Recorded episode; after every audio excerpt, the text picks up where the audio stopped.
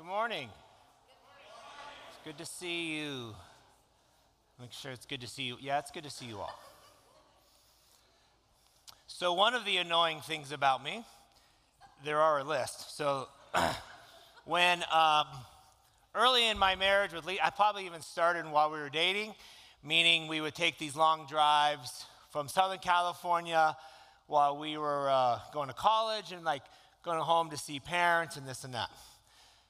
So we, I had this thing when I'm taking long drives that the greatest value in my head was making good time. So um, I found no problem in this at all. So I'm like, we're leaving early or there's no traffic and we're making great time. And Lisa would be like, I have to go to the bathroom. I'm like, I've just done all of this work to pass all of these people and we're making great time. Can you hold it for a while? And she would look at me like, What is wrong with you? And why am I dating you? So, you know, we'd find a rest stop because those were the quickest to get out. She's like, Can you find a clean bathroom? Define clean bathroom, whatever. Every time we would drive to my family's cabin, we would pass through these towns like Napa and Yountville and St. Helena and Calistoga. And of course, I would never stop because growing up, we would never stop because my dad's like, we're making good time. So as we're driving through these towns, places Lisa had never been before, she's like, look at all those cute shops. I, I wonder what's in this town. I'm like, I don't know. We don't stop. One time she researched um, some outlets in St. Helena, I believe. So she's like, this time we're stopping. I'm like, all right. So we stopped, and I just had my arms like this the whole time, like, I fear change. So she looked around and didn't find anything to buy. I'm like, Of course you didn't, because we're not making good time anymore. She's like, I just wanted to watch. What I started to realize is that I grew up in a family of six, six kids, and we would travel in a station wagon. When you're traveling in a station wagon with six kids, you do not stop to look at antique stores or food or art. You just go. So I took my experiences of what I found to be normal into my relationship and placed it on top of her and said, This is the right way of doing something. Last summer, we drove to the family cabin again and we stopped in Yountville and we went to a bakery and I got iced coffee and we looked at antique stores and it was sunny outside. And I looked at Lisa and I'm like, you were right all of these 35 years. This is delightful. And she's like, Can you not say the word delightful anymore? Because it sounds weird coming out of your mouth. The point is, I realized I was giving her a gift of my past that she did not want. We do that all the time. We re gift things. We re gift things we hear and pass them on as some kind of truth we regift things that we feel. We do that with each other. We think this is the right thing to say or the right thing to feel. I'm imagining we do that with God a lot too. Like, here are the things to tap into God. Here are the things I read this week, and so, God, this is what God thinks. And we just go through the motions of regifting, or routine, or what we think, what we feel versus just stopping for a moment. With all the things we carry, including our habits and our agendas and our opinions and our families of origin, maybe for decades, let's just take a look at the next part of the book of Ecclesiastes that we've been going through. He writes this Guard your steps when you go to the house of God. Go near to listen rather to, than to offer the sacrifice of fools who do not know that they are that they do know that they do wrong. do not be quick with your mouth, do not be hasty in your heart to utter anything before God, for God is in heaven and you are on earth. So let your words be few. A dream, a dream comes when there are many cares, and many words mark the speech of a fool. When you make a vow to God, do not delay to fulfill it. He has no pleasure in fools. Fulfill your vow. It is better not to make a vow than to make one and not fulfill it. Do not let your mouth lead you into sin, and do not protest to the temple messenger, My vow was a mistake. Why should God be angry at you? Why should God be angry at you, what you say, and destroy the work of your hands?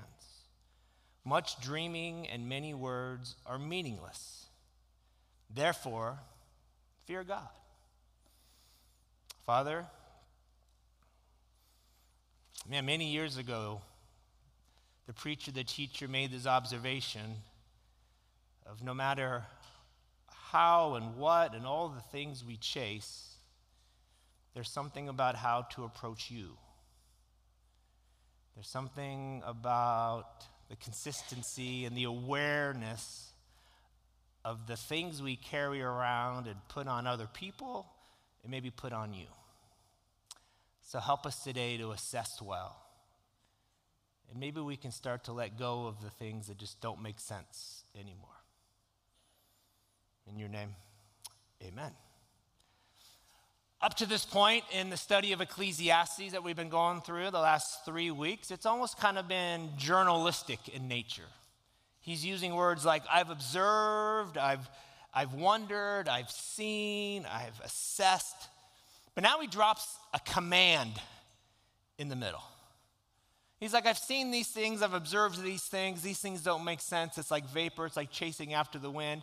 And then all of a sudden, he goes, guard. Guard your steps as you go to the house of God. This word guard, we've been learning different Hebrew words throughout. We learned the word havel, which means mist or vapor, meaningless. We learned the word um, ha'alom, which is God's placed eternity in your heart. And this word is shamar, to guard, to keep, to watch, to preserve, to protect, to exercise great care over. In Genesis 2:15, God gave this command to Adam. The same word, shamar. Will you shamar the garden? Will you care for it? Will you watch over it? Now, we can have in our minds, if I say, what does it mean to guard? We can think of different things. First way is uh, we have like guards to protect from potential threat, threats that might be out there. People may want to come and rob a, bank or the Apple store. So there's guards to, uh, because there might be a threat. The second way is protection and an actual threat. There are people who are literally fighting those coming after us. Both of these things are kind of an act of war. Either there's a threat of a war, like a real one, or we're in war. So the teacher seems to be saying in a bit under the sun, there are people, even in the house of God, who accelerate foolery. So beware. But there's also a third. And I think this is the, probably the strongest meaning that he means. Is to protect something so something doesn't happen. It's like a precursor, not just like there's a threat, but I want to behave in such a way so this threat does not even exist. So war doesn't happen. It destroys chaos before it can even happen. Another reason to guard or prepare is to not add to the foolery. Like when you show up to a circle, the foolishness kind of ends because you're like, hey, hey, hey, let's just have some perspective. Whether that's in a church setting or family setting. In Scripture, we see God's shamar for us. Look at this Psalm 121. He will not allow your foot to slip. He who keeps, which is shamar, you will not slumber. Behold, he who keeps, Shamar, Israel will neither slumber nor sleep. The Lord is your keeper, Shamar. The Lord will protect, Shamar, you from all evil. He will keep, Shamar, your soul. The Lord will guard, Shamar, your going out and your coming. Psalm 145 The Lord Yahweh keeps Shamar of all who love him, but the wicked he will destroy. One of the names of God is Shamar Yahweh the God who guards and protects. So the teacher says to us guard and protect as you enter the space of God. It protects war from happening. Now, what does he mean, Solomon mean about the house of God? Now, he is writing this 2,600 years ago, maybe. And he had just built this temple, the place for people to go and meet God. Prior to the temple was this mobile tabernacle, and prior to the tabernacle was the Garden of Eden. Many historians believe that when Adam and Eve sinned and were casted from the Garden of Eden, the tree of knowledge of good and evil was where the place of God, and they were casted to the east. And they left the Garden of Eden, and he placed two guards and a swords and to protect the Garden of Eden so they could not come back in. So when they built the tabernacle, which was the um, one they traveled with once they left Egypt, and they would set this up, it was set towards the east facing west. So when people would enter the tabernacle, it was as if they were re entering the process of the Garden of Eden to meet with God again. So when they built the temple, it faced the same way. And as you entered the temple, it was an outside area. And we'll do more teaching on this because I think this is a fascinating, deeply rooted of how to engage with the holiness of God. As they entered the temple was a place of sacrifices and aroma, and then they would enter into a closer place, what they called the holies, things you would engage with God. And then there was like this deeper place called the Holy of Holies, where a priest would go once a year on behalf of the people. So Solomon built this place, and at the end of his life, for those who wrote or started to observe, even though Eden fell, you can still go and meet with God. But guard yourself. No matter how beautiful and how massive this structure is, what matters is your heart. What matters is how you enter. What matters is not that you're perfect at, by any stretch of the imagination. Are you pretending? Are you regifting things back to God? Shamar is the idea of um, watching over your child as they learn to walk, kind of the unstableness, right? Some kids you know, you might want to put a helmet on them because they just go straight to running, right? But you kind of watch them unless you are the second born or third born or like I was the sixth born. I'm pretty sure they just let me go. It's amazing that I didn't leave the house. I'm sure I did. Where's Dale? He'll find his way back. Mom, he's only two. I'm sure he'll find his way home, whatever. But it's that idea where it's like, as a toddler is learning to walk, you shamar and take care of him. Uh, last week, two weeks ago, was at Safeway. And um, I was walking by this aisle, and there was a toddler in the shopping cart, you know, the place you're supposed to sit, and he was standing up. And so his mother, his caretaker, whoever was with him, was busy looking at the shelves. I saw this, and I'm like, I know what can happen. Now, before I had a child, or, or cared about children, I guess, I just would have walked by. But at this moment, I'm like, I can see what might happen if this child continues to stand. So I kind of stood there, you know, and I pretended that I was really interested in the jello on the wall so I don't come across as some kind of creep. So I'm standing there kind of close and the kid starts to fall backwards, and I'm like, and I hold him, and he sat down. And then the mom or caretaker looked at me, and she said, Don't you dare touch my child. And I said, You're right, ma'am. And I just put him down, and I walked away. Now, that's the proof of God right there for me. But the point is, whatever her response was, shamar just means to stand close because something might happen not to judge, not to cast shame, not because she was a bad mom, caretaker, whatever. She didn't need to know my opinions about what she was doing and not doing. The shamar that needed to happen was for the child. So I shamarred him. Shamar your steps as you approach the house of God. Pay attention to your walk. Let's look a bit closer at the words of the teacher. Ecclesiastes 5:1 Draw near to listen rather than to offer the sacrifice of fools, for they do not know they are doing evil. This, this idea is kind of like performing without thought. Going through the actions, the motions without thought. We do this all the time. We all perform in some way. We uh, perform at work to keep things right. We get performance reviews. We act certain things. We do what's right, all those kinds of things. But we also like replay how things should be and how we approach God. He says this is the sacrifice of fools to pretend, to go through motions, routine, or practice without meaning, to re gift back to God. The teacher seems to be addressing that this might even happen in churches. There's a foolish sacrifice. As the teacher states, they don't even know that they're doing this. Seems like he's pointing out something. There are those who are relying on the correct participation, how you do this, and religiosity for justification. They kind of pushing away the mercy of God. Seems like he might be pointing out that some might use church as a robe to cover their ugly lives versus to find freedom from their ugly lives the worship of fools. Jesus makes really clear this kind of practice.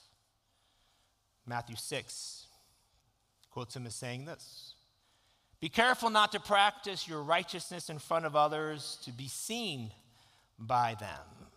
Now, this doesn't mean you don't do it in front of others, but you don't do it in front of others just to be seen by them. For those of you who are like, you see, you shouldn't be raising your hands in public. That's not what he's saying.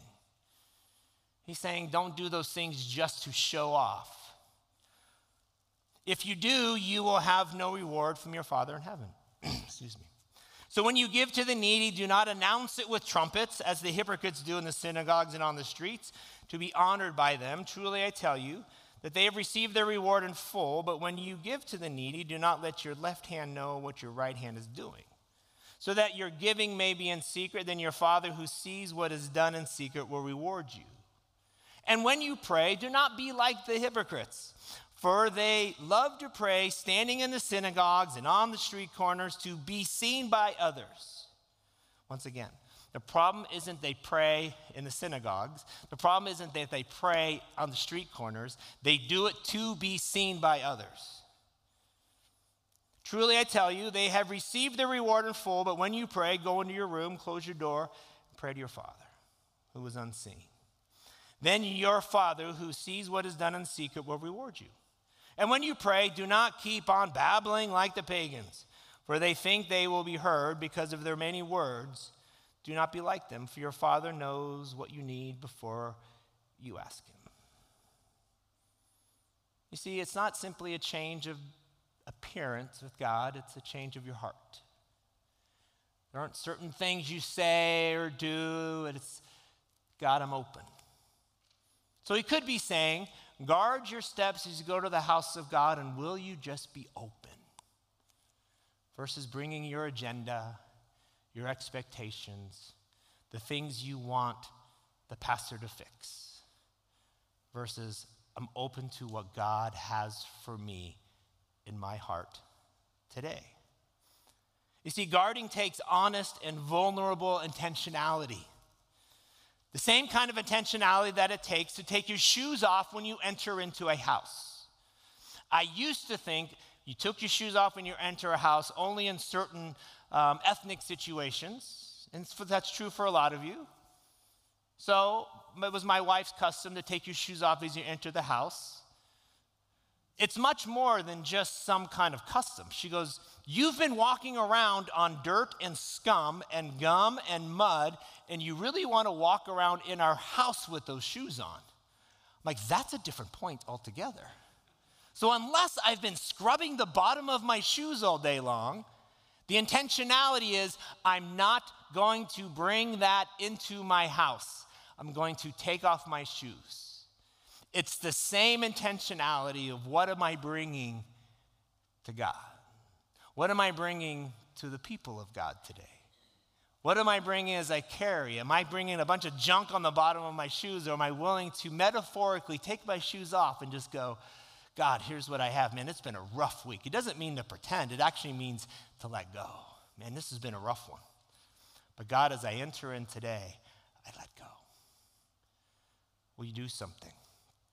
Because guarding my steps means taking off my agenda, taking off my scrutiny. I take off my predetermined opinions. Because the things I have created and I hold on to can actually be war starters, not peace protectors. Yes, I pulled over at the outlets for Lisa. And in my head, I'm like, I am protecting the peace. But my posture of, I hope you find nothing, actually starts wars. And the same kind of posture can happen with the family of God. I'm here, aren't I?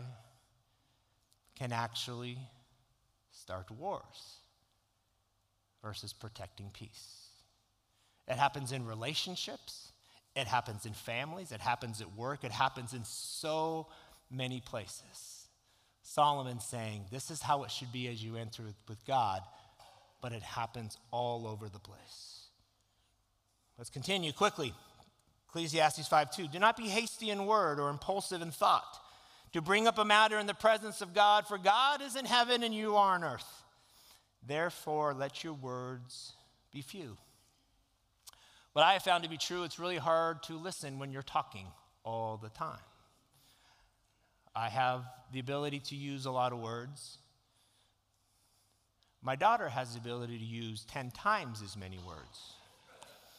And she just went to Taylor Swift and claims it was the greatest experience of her life in Phoenix. So now she has 30,000 more times words. So if you want to know how Taylor Swift concert is, please talk to my daughter so I don't have to. just about Taylor Swift. That's just my own fun right there. No, but seriously, if you could talk to her so I don't have to hear it, that'd be great. Let your words be few. So many things fill our minds, so many voices about so many things. What are the things you're thinking about right now?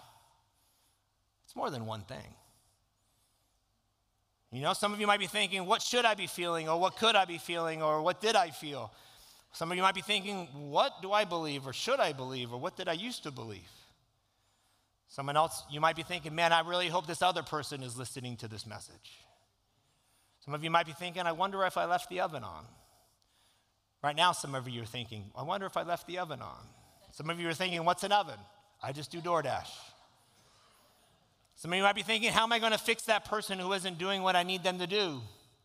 Some of you might be thinking, I wonder if those keto gummies really work. I wonder if some of you might be thinking, man, I hope this sermon lasts forever. No, no one is thinking that. Let me give you some freedom.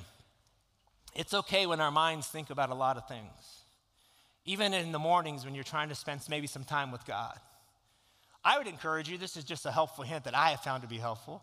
Have a little journal. When you think of something you don't want to forget, write it down. Our brain has this thing like it's going to keep going because they think you're going to forget. So you're like, I need milk. Just write down, you need milk, and then get back to your time with God. Oh my gosh, I need to get this. So I wonder how this person, I need to call this person today. I better do it right now. And then you just, just write it down. Call this person after and go back to God. Be aware of the voices and the words. Because the teacher's advice is let your words be few. Again, it seems like the teacher is pointing out that some people, or there's some experiences like this. You know, one of the marks I think of foolish religion is the unstoppable mouth. I know what you're thinking. Dale, you may have this disease. But the unstoppable mouth of just, or saying, I'm not sure. When tragedy happens in somebody else's life and they want to know, why did God let this happen? Foolishness says, I have an answer for you right now. Wisdom says, I don't know. I hurt with you. Let's both go to the Father. Because as soon as we think we all know, foolishness has crept in. What are the things that make us quiet, though? I think deep connection with holiness I think something, when that's made with great skill, can make us be quiet. My wife says I have this thing, she can tell when I'm eating a really good meal. Like we go out to dinner, it's really, really good. She says I get really quiet and I kind of dangle my fork over it. And then she says I kind of wrap my arms around it to make sure no one's going to steal it. I didn't even realize I do this, but I do. I kind of have my arm like this, and she's like, Dale, I'm not going to take your food. I'm like, I grew up in a family of six. You don't ever know. They might be here. My brother might be here to steal the last piece. So I kind of dangle and I hang over, and she's like, that, that, that meal is good. I'm like, this person knew what they were doing. It just makes me quiet. When you see something of great beauty, it might make you quiet.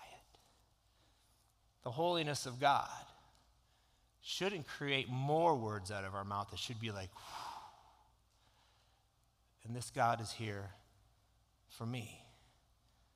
So when we lessen our words, the verbal ones and the nonverbal ones, as we approach His holiness and His justice and His sovereignty, there might be a change of heart.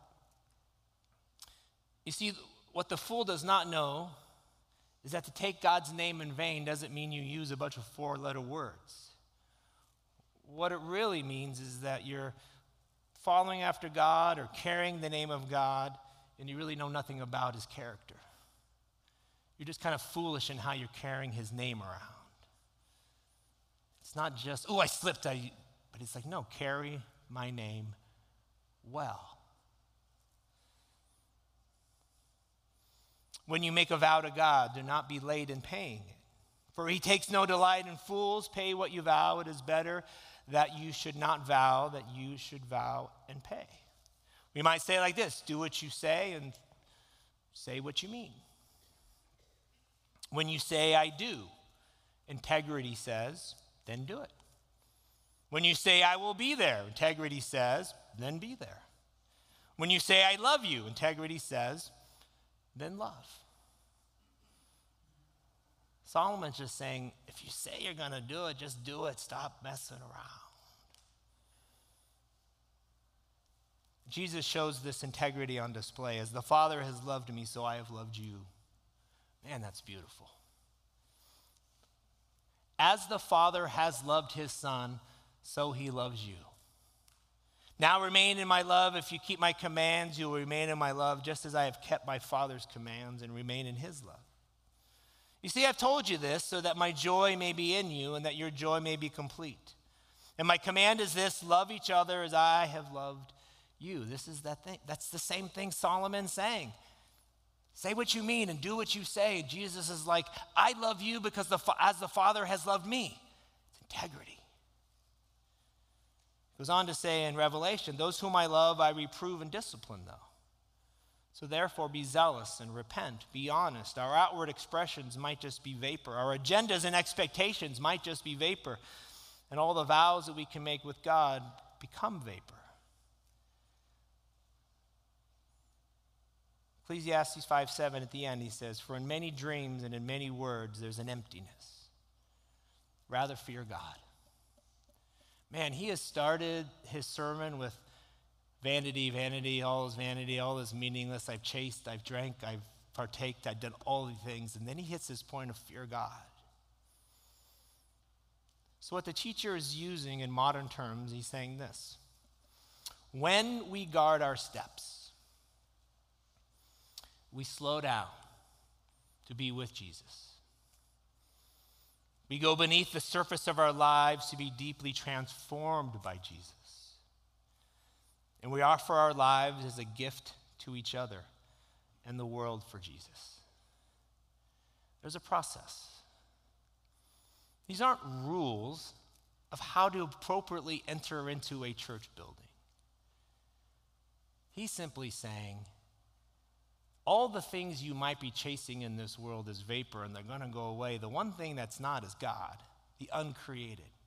So as you approach God, do so mindful of how you're walking and how you are and what you're carrying.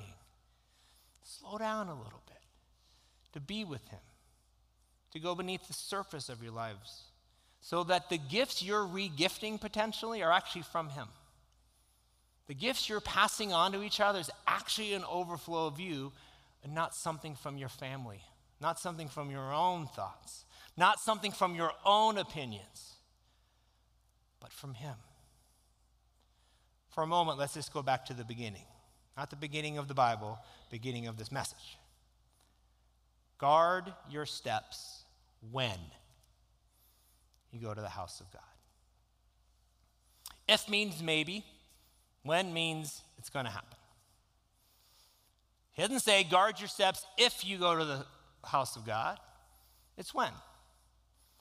He can say this with confidence because, as we looked at a couple weeks ago, He has placed eternity in all of us, that which is from God, so as every single person encounters God. But let's just say, for our saying, it's when you join the family of God together. When? If something becomes routine, and I mean that in a good way, or a discipline, you can become better at it. As an athlete continues to train, he grows in their skill, his or her skill of that.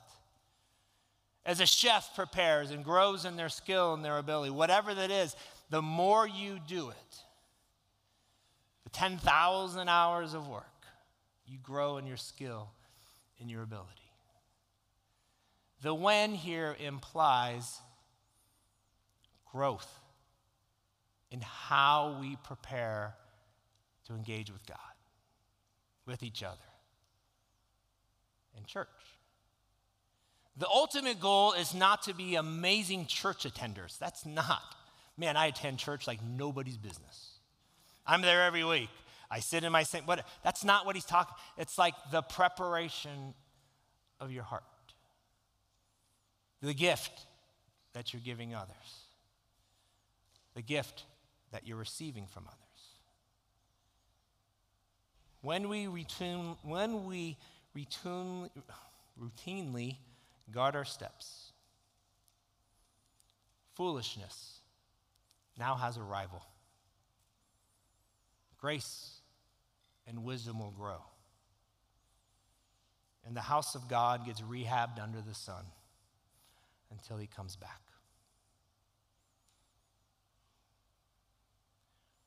Guarding your steps before God, caring for your life like a newborn or a toddler learning to walk. Be aware of the foolishness that can happen. Be aware of the foolishness that you are passing on. You may not even know that you're doing it. So guard your steps as well. Just spend some time quiet before God. Every week we have a time of response and listening, and so much in this passage. And I uh, apologize if it was too much. I don't know. But just sit quietly before God. Listen to Him. Listen to what he has to say to you.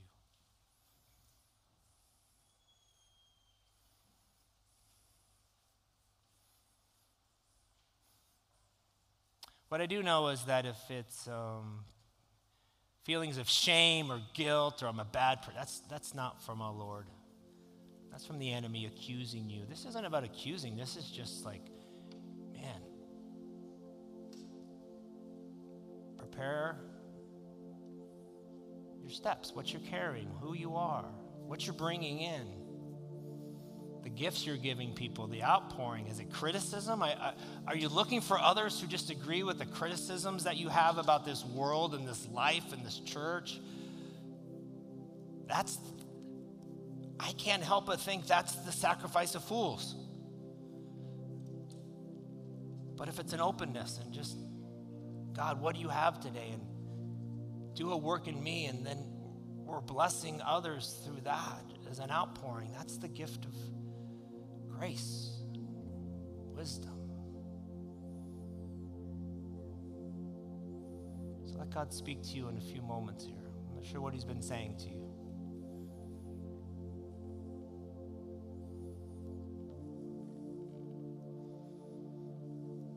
There's enough foolish places in this world there's enough places that focus on vapor and chasing and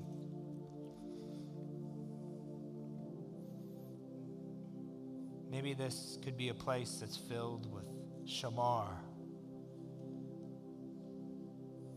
ha'alom, the eternity.